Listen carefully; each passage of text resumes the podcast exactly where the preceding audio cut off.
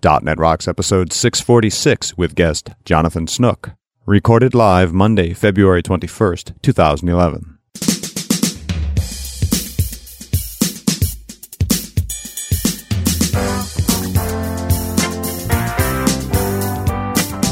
This episode is brought to you by Telerik and by Franklins.net, training developers to work smarter. And now offering video training on Silverlight 4 with Billy Hollis and SharePoint 2010 with Sahil Malik. Order online now at franklins.net. This podcast is brought to you by Microsoft Canada and the Ignite Your Coding podcast series on web development. Finding the time to keep your skills current can be a challenge, especially in the world of web development. That's why the folks at Microsoft Canada felt it was a good idea to connect you with industry experts to discuss topics on web development. As part of this four part series known as Ignite Your Coding, you'll hear about HTML5, CSS, JavaScript, and Microsoft's work around interoperability through web standards. For more information about this episode, as well as other episodes of the Ignite Your Coding podcast series, check out msdn.microsoft.ca slash ignite. And now here are Carl and Richard. Thank you very much, and welcome back to .NET Rocks. It's Carl, it's Richard, it's .NET, it's an hour, and uh, here we are. oh, it's up? a good hour. Oh, it's a great hour. It's a finely spent hour. I tell you, man, I have been having so much fun lately. I'm never happier when I'm doing two things: making music and writing code. There you go. And you've been doing lots of both. Both. Yes. Yeah, you're in a happy place. I'm, I'm afraid I'm a hardware guy. I'm awful happy when I'm knee deep in hardware. Absolutely. Although, didn't I send you a message today when I was sorting out scheduling saying, hey, I really enjoy my job? I don't know what's wrong with me. And and uh, tell us about the little software mishap you had this morning, which was really funny. We were on the phone, and you know nothing is more frustrating than when software is dumb or when programmers write dumb software.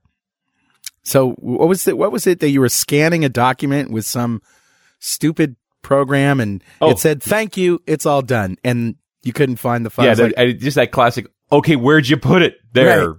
it's like, oh, Sparky. don't worry, we took care of everything. You don't need to know that. Yeah, we're all done. We're all done. Where's the scan, Sparky? Show it to me. Eventually, I found it. It was named very creatively one.jpg Yeah. in my documents. Of course. That's where I would start. if I was going to look through the alphabet, I'd start with one, you know? you just sort it alphabetically. It's right there. What's the matter with you? It could have been a GUID.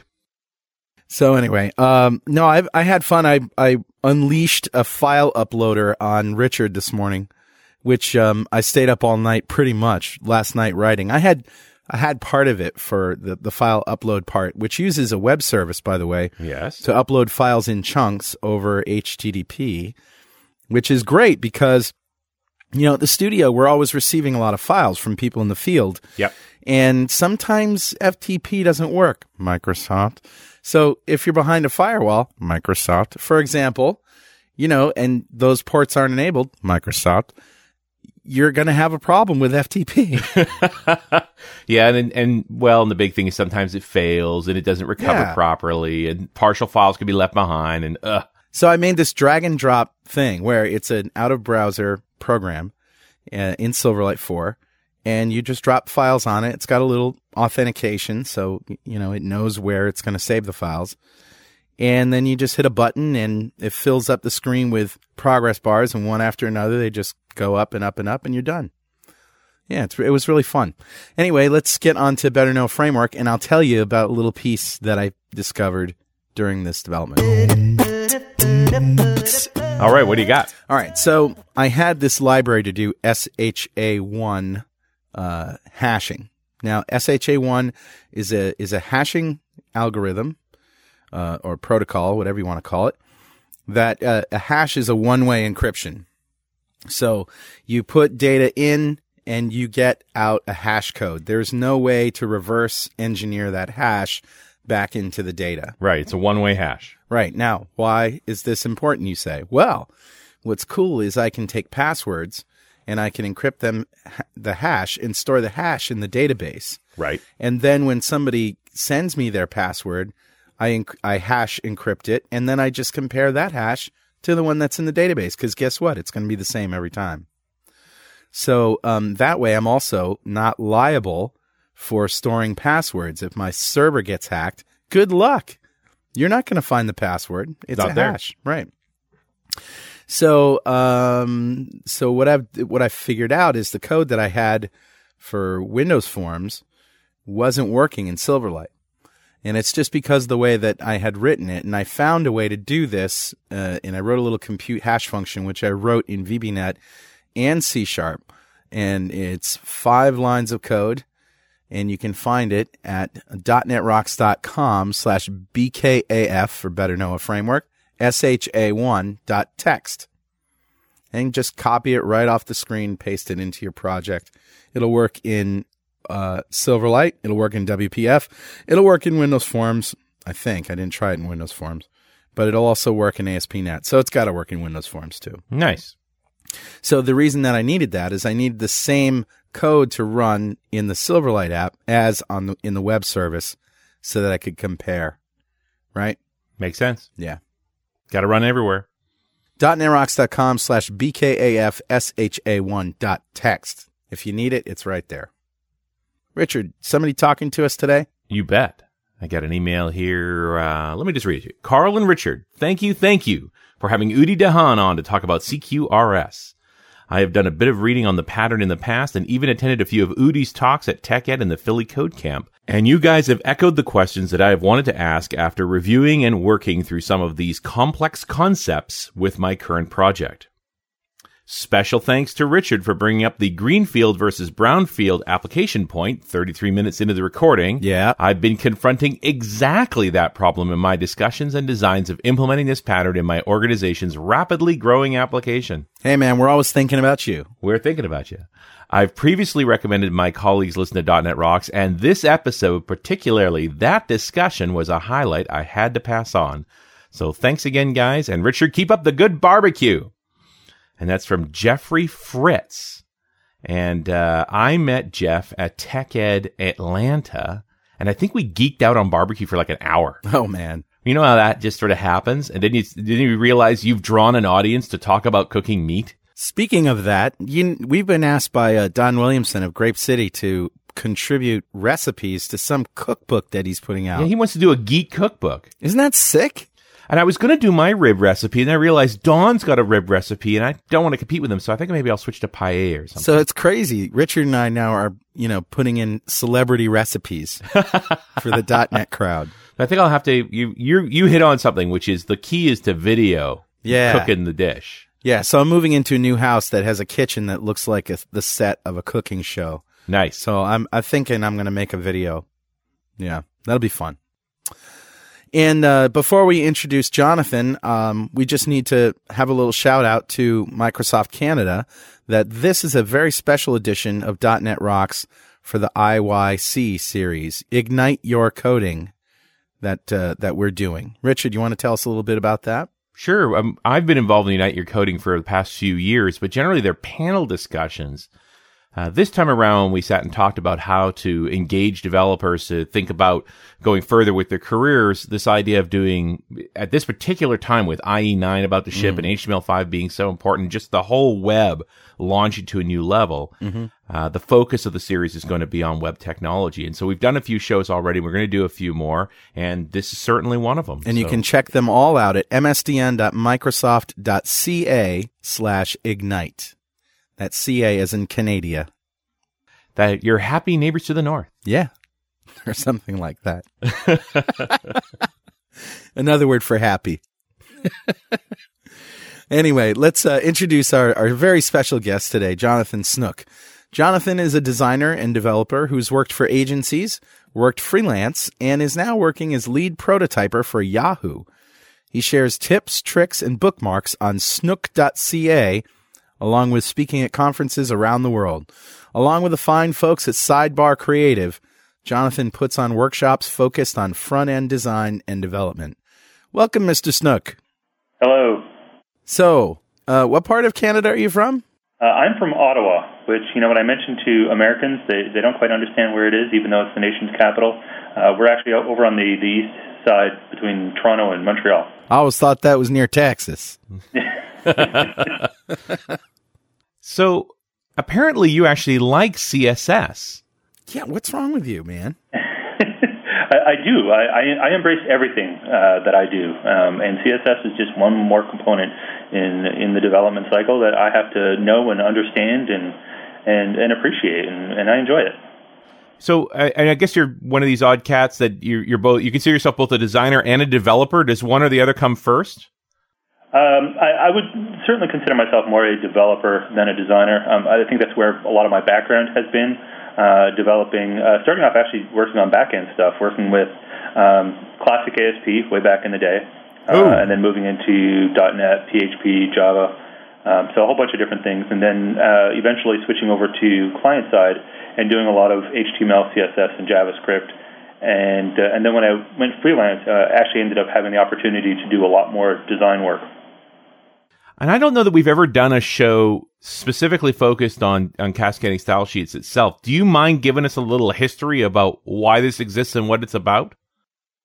Well, if you think about uh, the history of the web, uh, way back when, uh, you know, like 95, 96, when people were building websites and how they had to do that.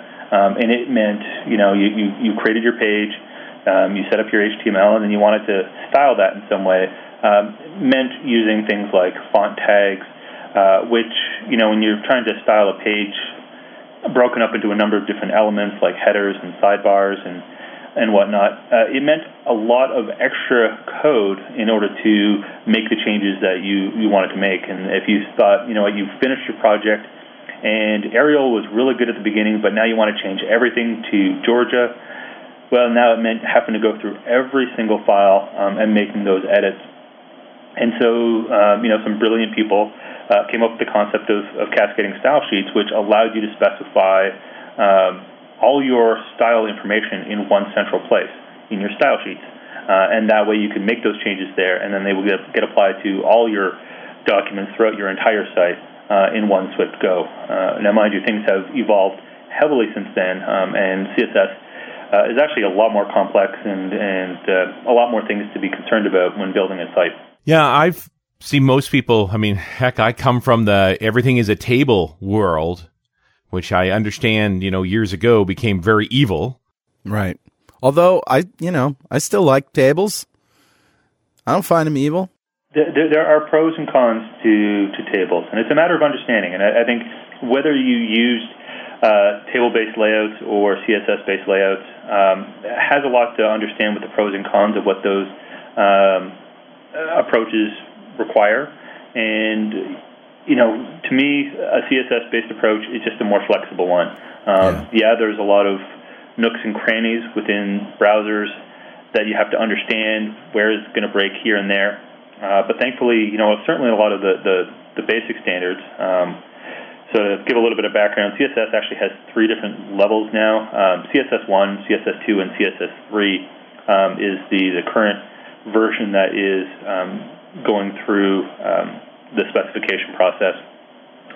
So, you know, we have these different levels of uh, specifications, each one kind of adding on uh, new functionality. And, and thankfully, browsers have begun to solidify.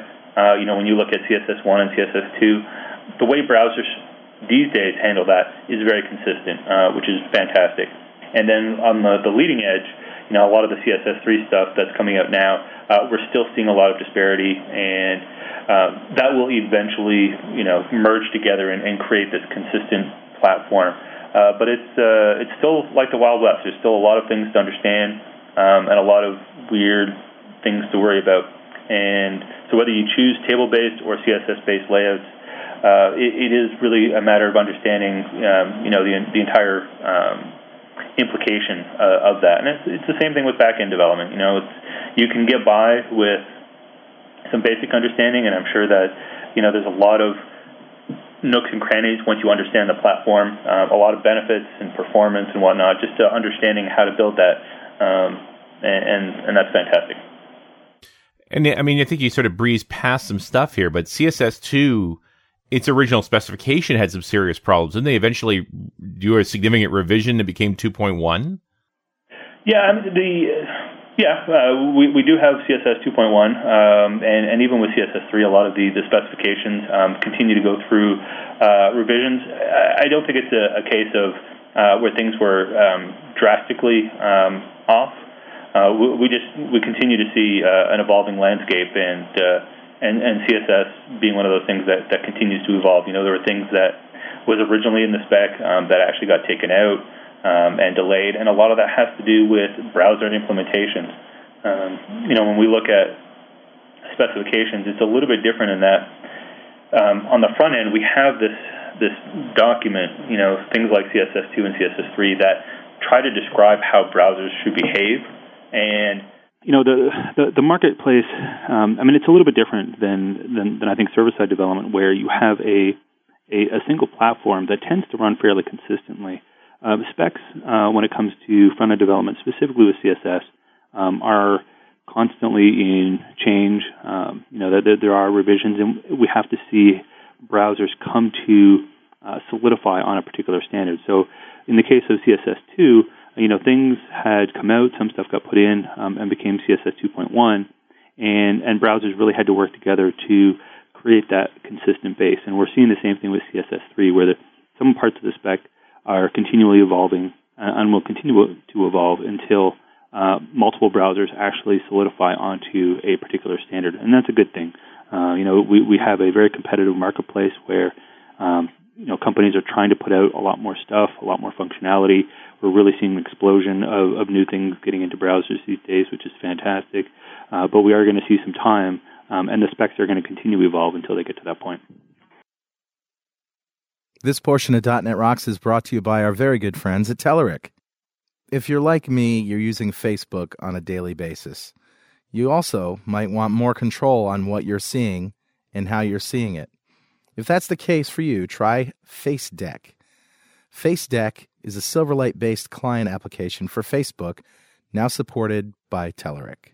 The product was formerly known as Microsoft Client for Facebook Beta. The news about Telerik taking over the application from Microsoft was announced by Scott Guthrie at his Firestarter event keynote. FaceDeck has a nice, elegant black finish touch.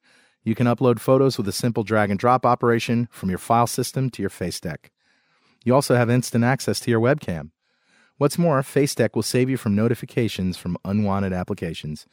You only see what you care for. And of course, it's free. Try it at facedeck.telerik.com. And don't forget to thank them for supporting .NET Rocks. Jon, aren't you really just politely saying it's all IE6's fault? just ask. I'm with you. Yeah, I'm, I'm with you.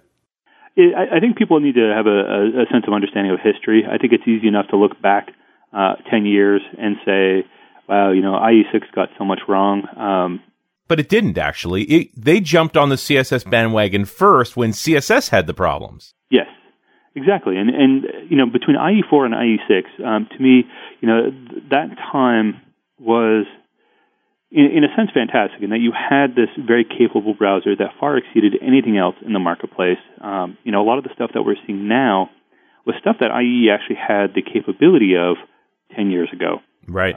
The, the problem was is that there, in a lot of the stuff they implemented, there was the way they implemented it was difficult, um, if not impossible, for other browsers to implement in a similar way. Um, and as a result, um, you know, we, we've begun to see things evolve in such a way that IE6 quickly became outdated, um, and it was difficult for, for Microsoft to switch that around and, and get everything back on track. And, it, and it's only really been within the last couple of years uh, with with IE8 and now with IE9 coming out, where we really start to see them um, being on par. Um, and in fact, some areas actually better than than other browsers on the marketplace, which is fantastic. I tend to agree, and I, I also say that there's also a group of folks out there that to this day build specifically for IE6 and don't want to do anything else. I think it's one of the reasons that IE6 has hung around as long as it has.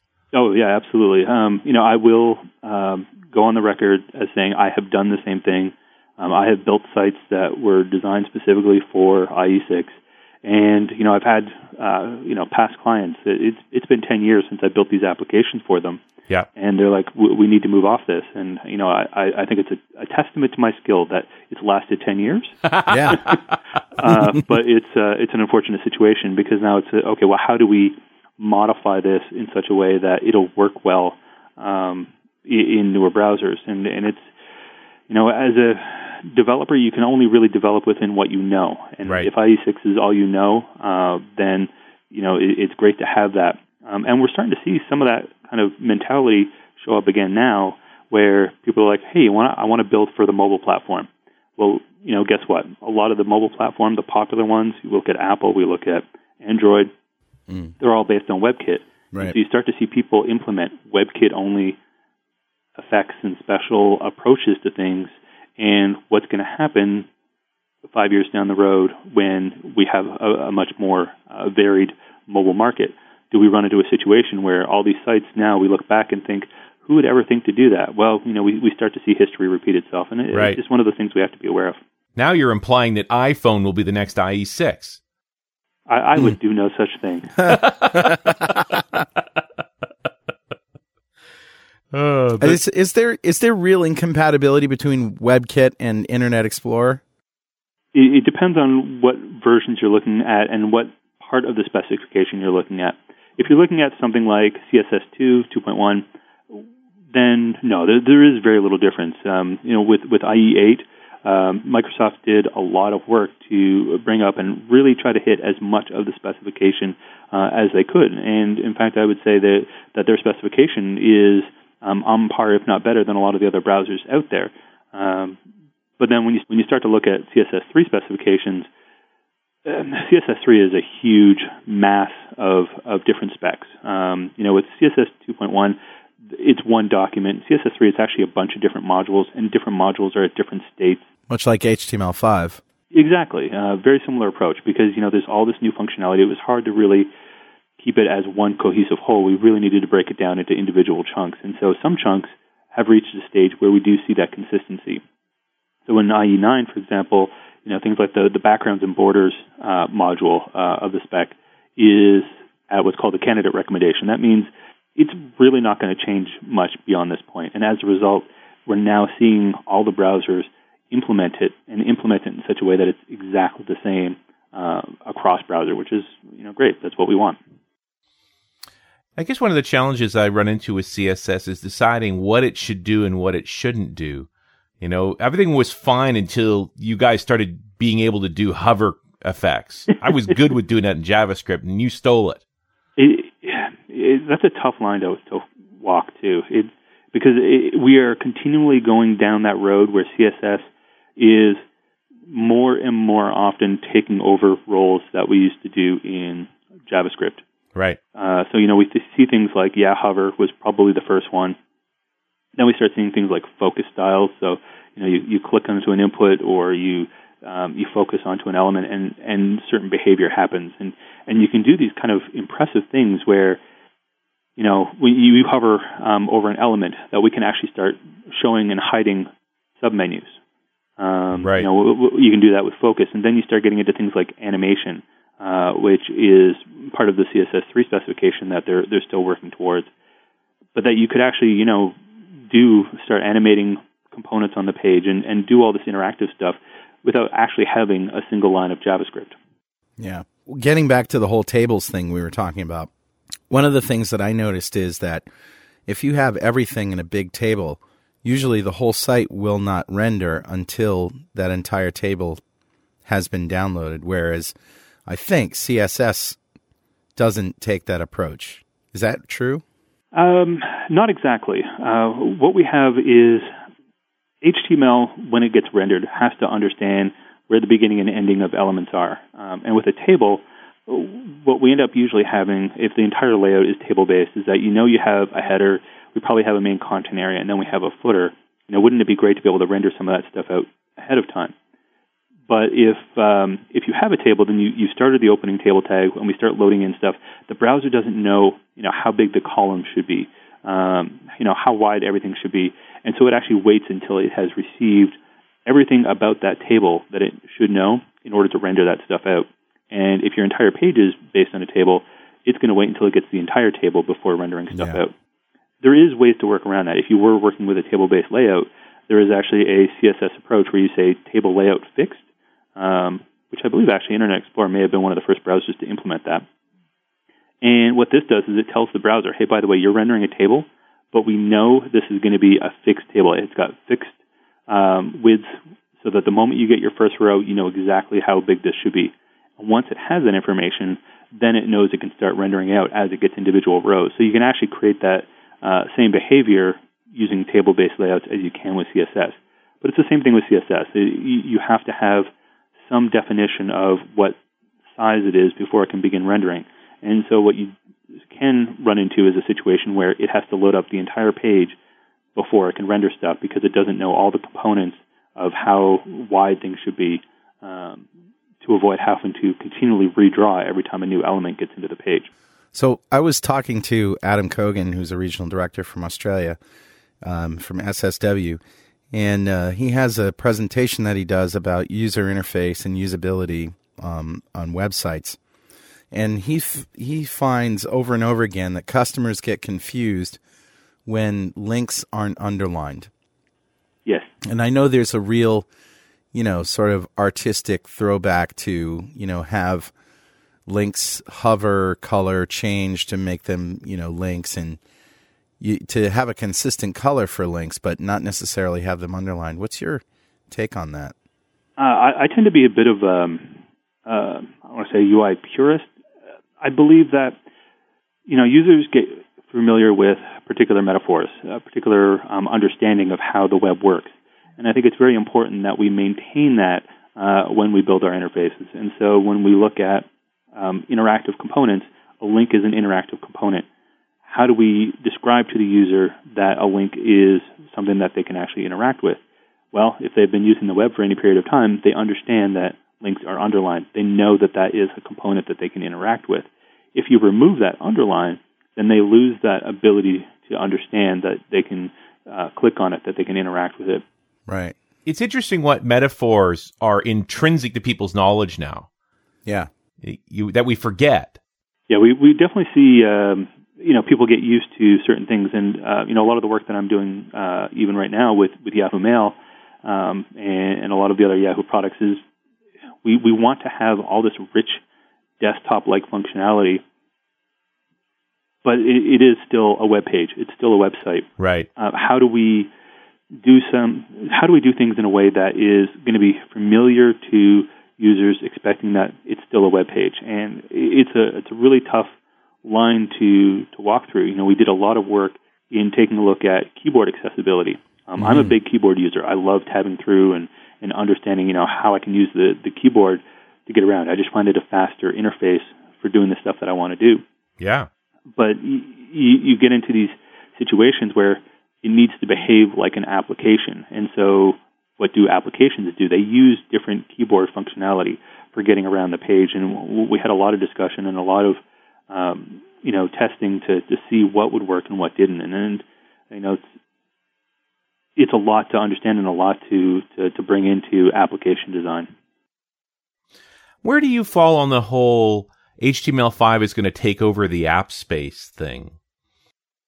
It, we, we, it, I think the HTML5 I, I see as um, containing a number of components that we used to have access to natively, and I, I think we, we see the pendulum swing back and forth where we see a lot of native applications um, doing stuff, and then we kind of see that functionality get integrated into browser technology and, and stuff that we can take advantage of.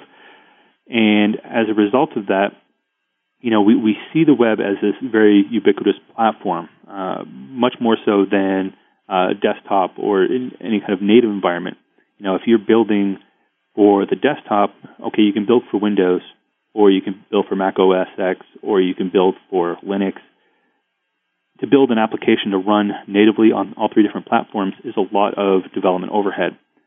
But hey, guess what? We can build for the web and suddenly deploy to all platforms all at once. We're seeing the same thing with the mobile market where people have jumped in on native applications, either developing native iOS or native Android applications. Or PhoneGap.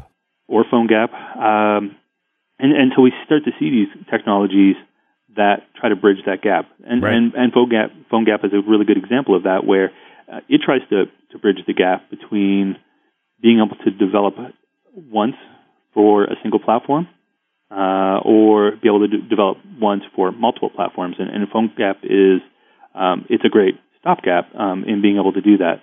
Uh, but we are seeing more technologies, more access to native hardware, and as a result of that, we're seeing web applications being just as powerful as native applications, and I think that's fantastic.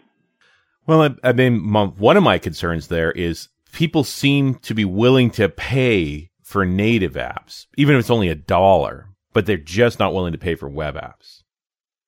It, that's always, I think, the, uh, the the monetization of applications in general is definitely a concern, and I think one of the reasons why the App Store has done very well is because it streamlines the payment process and does it in such a way that, you know, if you've only got $10, you can spread that over five different applications. The ability to do that uh, for a web app isn't as, it's not as cost effective um, because you have a lot of uh, overhead with merchant systems. So, you know, if I'm doing something like PayPal or if I'm doing um, you know, Visa or Mastercard, that kind of merchant overhead doesn't make a one dollar payment a profitable situation. Right. And, and that's really where the, the headache comes in. Is if you can find somebody that can uh, streamline the mobile process or the payment process for mobile applications, we're going to see, uh, I think, a huge uh, takeoff in that market. Uh, and I'm excited at the prospect. I just think it's a, you know, I'm the side effect of being old school is remembering how many times we've been punished for trying to build on the uniform platform rather than take advantage of the hardware that we're on. So I, tend to, you know, history has taught me native apps win. They they, they can. Um, I, I think in the beginning, yes, native apps win, and then we we are we continually gradually see this this shift to the web. Um, I, I think we we saw that a lot with a lot of desktop applications moving to web applications on the desktop, we're going to continue to see the same thing on the mobile platform where applications that were built natively, you know, the more that functionality becomes available to us on the web level, we're going to continue to see that migration uh, just because we have that opportunity to, to build once and run everywhere. And I know there are still limitations in, in doing that. And that's uh, one of the biggest limitations is interface design. How do you build something that feels native that feels part of the environment that you're running it in, but do so in a way that's ubiquitous because every platform is different. Well, and I, and I feel like we've walked all the way back to the whole links need to be underlined thing because if I'm going to build an app that's technically built with web, but I want it to feel like a native app, I shouldn't underline my links. Eh, but then you, you run into a different metaphor, right? Where we start to see, you know, within a desktop application, you wouldn't see a block of text with something embedded within there just being a different color. You would use something like a button you would have some sort of interface metaphor that people understand. Uh, and so if you were looking to make a web app feel more like a native application, it may not be a link, but you know what? It may be a button. And that yes. may be your, your interface approach to solve that problem. Well, and, and you think about how a button behavior works, it typically, you know, doesn't load another page. It's, it changes the dialogue in some way. I mean, I guess you got to complete the metaphor if you're going to start down that path you know, we, we start to see a lot of uh, pros and cons to different situations, and you know, how do we deal with dialogues, and how do we deal right. with all these different things, um, and, and it's it's it's difficult, you know, and we start to see roadblocks in, in different approaches. You know, on a desktop application, we're used to seeing things like modal dialogues. On the web, you know, oddly enough, Internet Explorer actually had the concept of modal dialogues. Yes. You actually instantiate a modal dialogue, but no other browser could do that. And then you started to see pop-up blockers so you couldn't even create another window. Uh, it was just this hurdle that we had to get over. And so we started seeing these in window interface models where, okay, you know, I want to do a dialogue. Well, it's not actually going to be a window Chrome. Uh, you know, you don't, you are not going to have those kind of window controls that people are familiar with.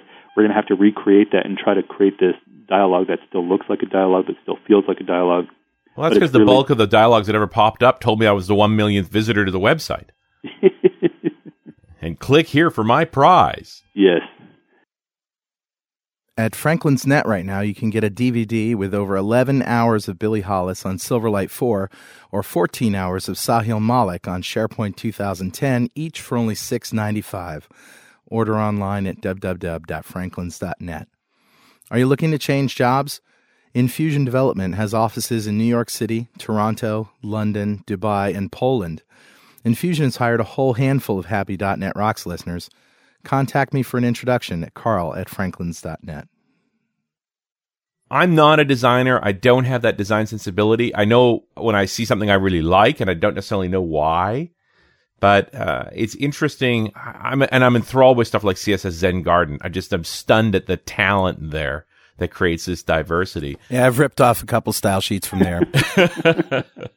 but it it also concerns me this idea that style is something that can be added at the end. And and it can't. It, it's you know when, we start looking at um, how we design uh, our application, the, the way we approach things stylistically um, has to be thought of at the beginning. Um, it can't be just tacked on at the end. You know, there's so many layers when it comes to application development from the CSS level, from the HTML level, from the JavaScript level, from the the back end integration level. How do we scale this? How do we deploy this? Um, you know, all these things have to be considered, and it, it's not something that you can just tack on to the end. You know, sure we can change a button style, sure we can change a color, um, and if that was all we had to worry about, that'd be fine. Uh, but when it comes to application design and development, there's just so many different pieces involved that you know you can't just add a style sheet onto the end. Are we at the point where this the style metaphors around the web are going to be able to support uh, touch and gesture well? Yes. Uh, when you start looking at that from a CSS level, um, I think that's going to be less of a concern. Uh, what we start to then start looking at is uh, JavaScript APIs and how do we integrate those. Um, I think what we we're going to see is uh, you know how we design things visually to make the interactions obvious. That you know how do people understand that they can interact with this with their fingers, that they can slide components, that they can move things around, and I think we're still seeing an evolution in a lot of those uh, interface approaches. Uh, I think on you know iOS Apple had a lot of default approaches to things, and then we saw applications like uh, Twitter uh, for the iPad, where we start to see this metaphor where you pull down uh, and it does a refresh. This is a new metaphor that you know a developer had come up with and, and integrated into his application. And as a result of that, we're starting to see that in more and more applications. And we continue to see this evolution of how do we interact with a touch-based device, and it's it's still very early on. At a CSS level, I, I don't think that there is anything inherent to the technology. I don't think there's anything in CSS that is going to make that easier or harder. Um, it's all, I think, more on the design level as to how do we design things in such a way that people understand that they can interact with that. Well, um, some of the tools that CSS people use are way different from you know Visual Studio that most of our listeners are used to.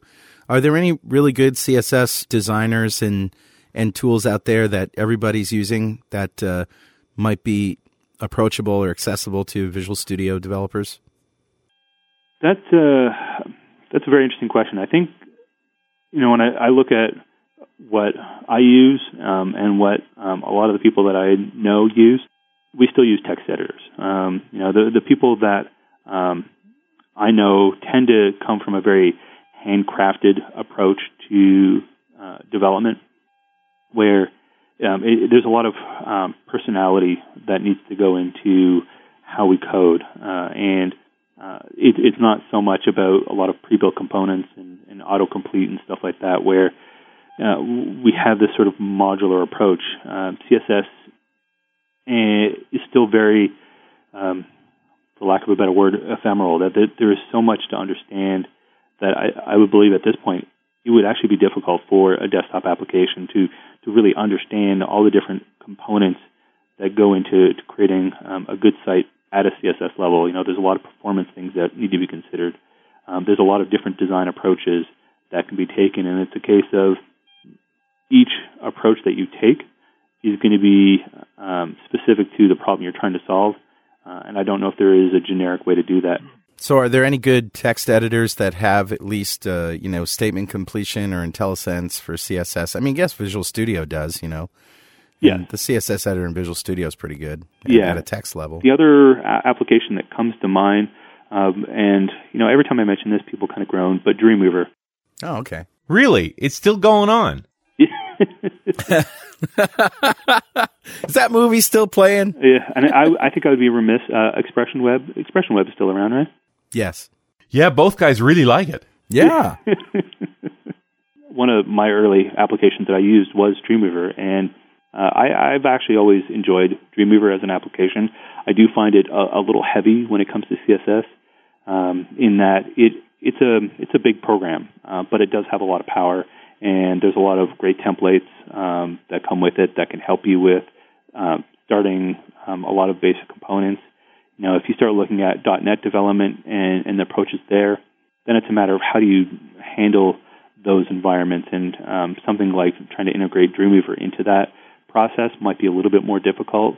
Uh, you know, if you you're creating a um, a particular module and it needs to output its HTML and CSS, depending on how much of the let's say pre-built .NET components, you know, what IDs is it outputting? Is that going to be predictable um, and and be able to rely on those when you approach your styling? Um, and I, I, would say Visual Studio would probably be the best application. Yeah, okay. for dealing with that.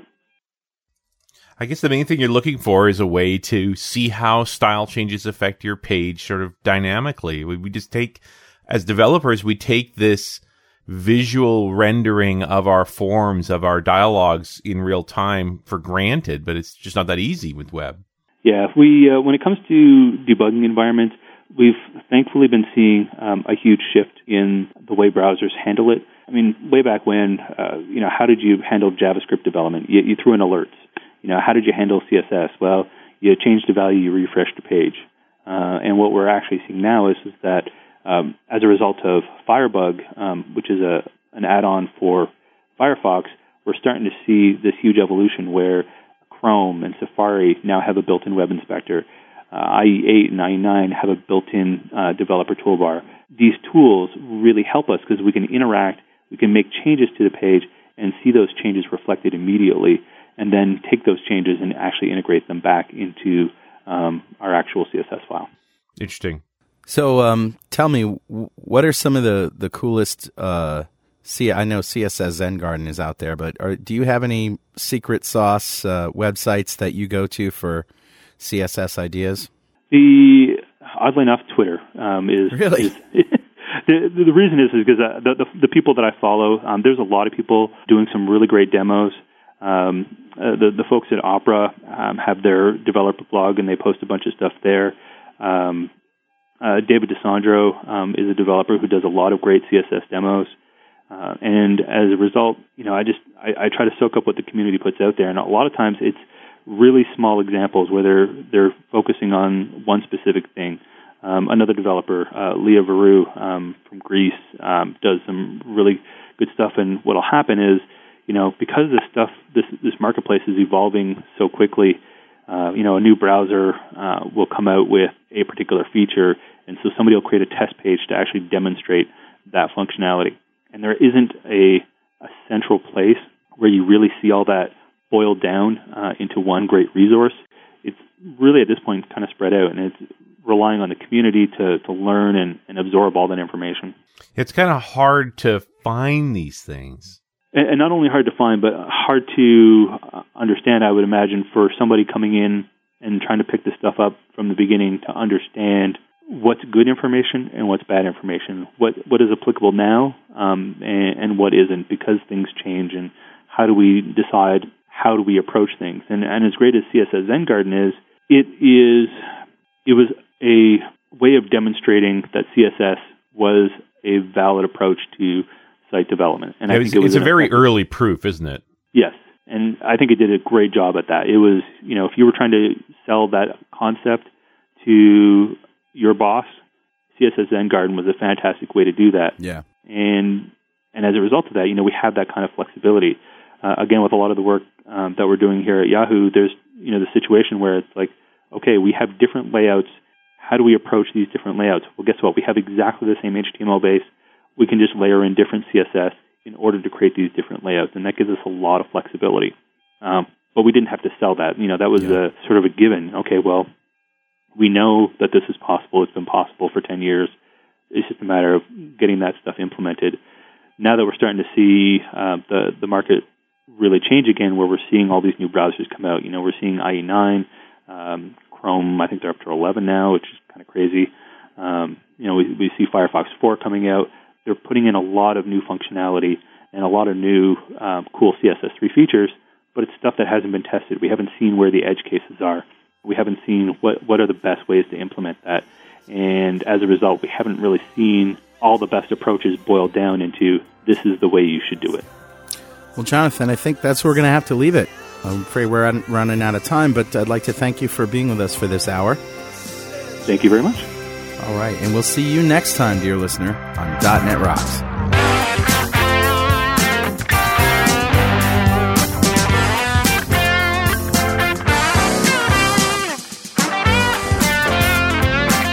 .NET Rocks is recorded and produced by Pwop Productions, providing professional audio, audio mastering, video, post-production, and podcasting services.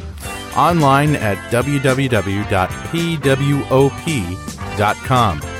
.NET Rocks is a production of Franklin's Net, training developers to work smarter and offering custom on-site classes in Microsoft development technology with expert developers online at www.franklins.net. For more .NET Rocks episodes and to subscribe to the podcast feeds, go to our website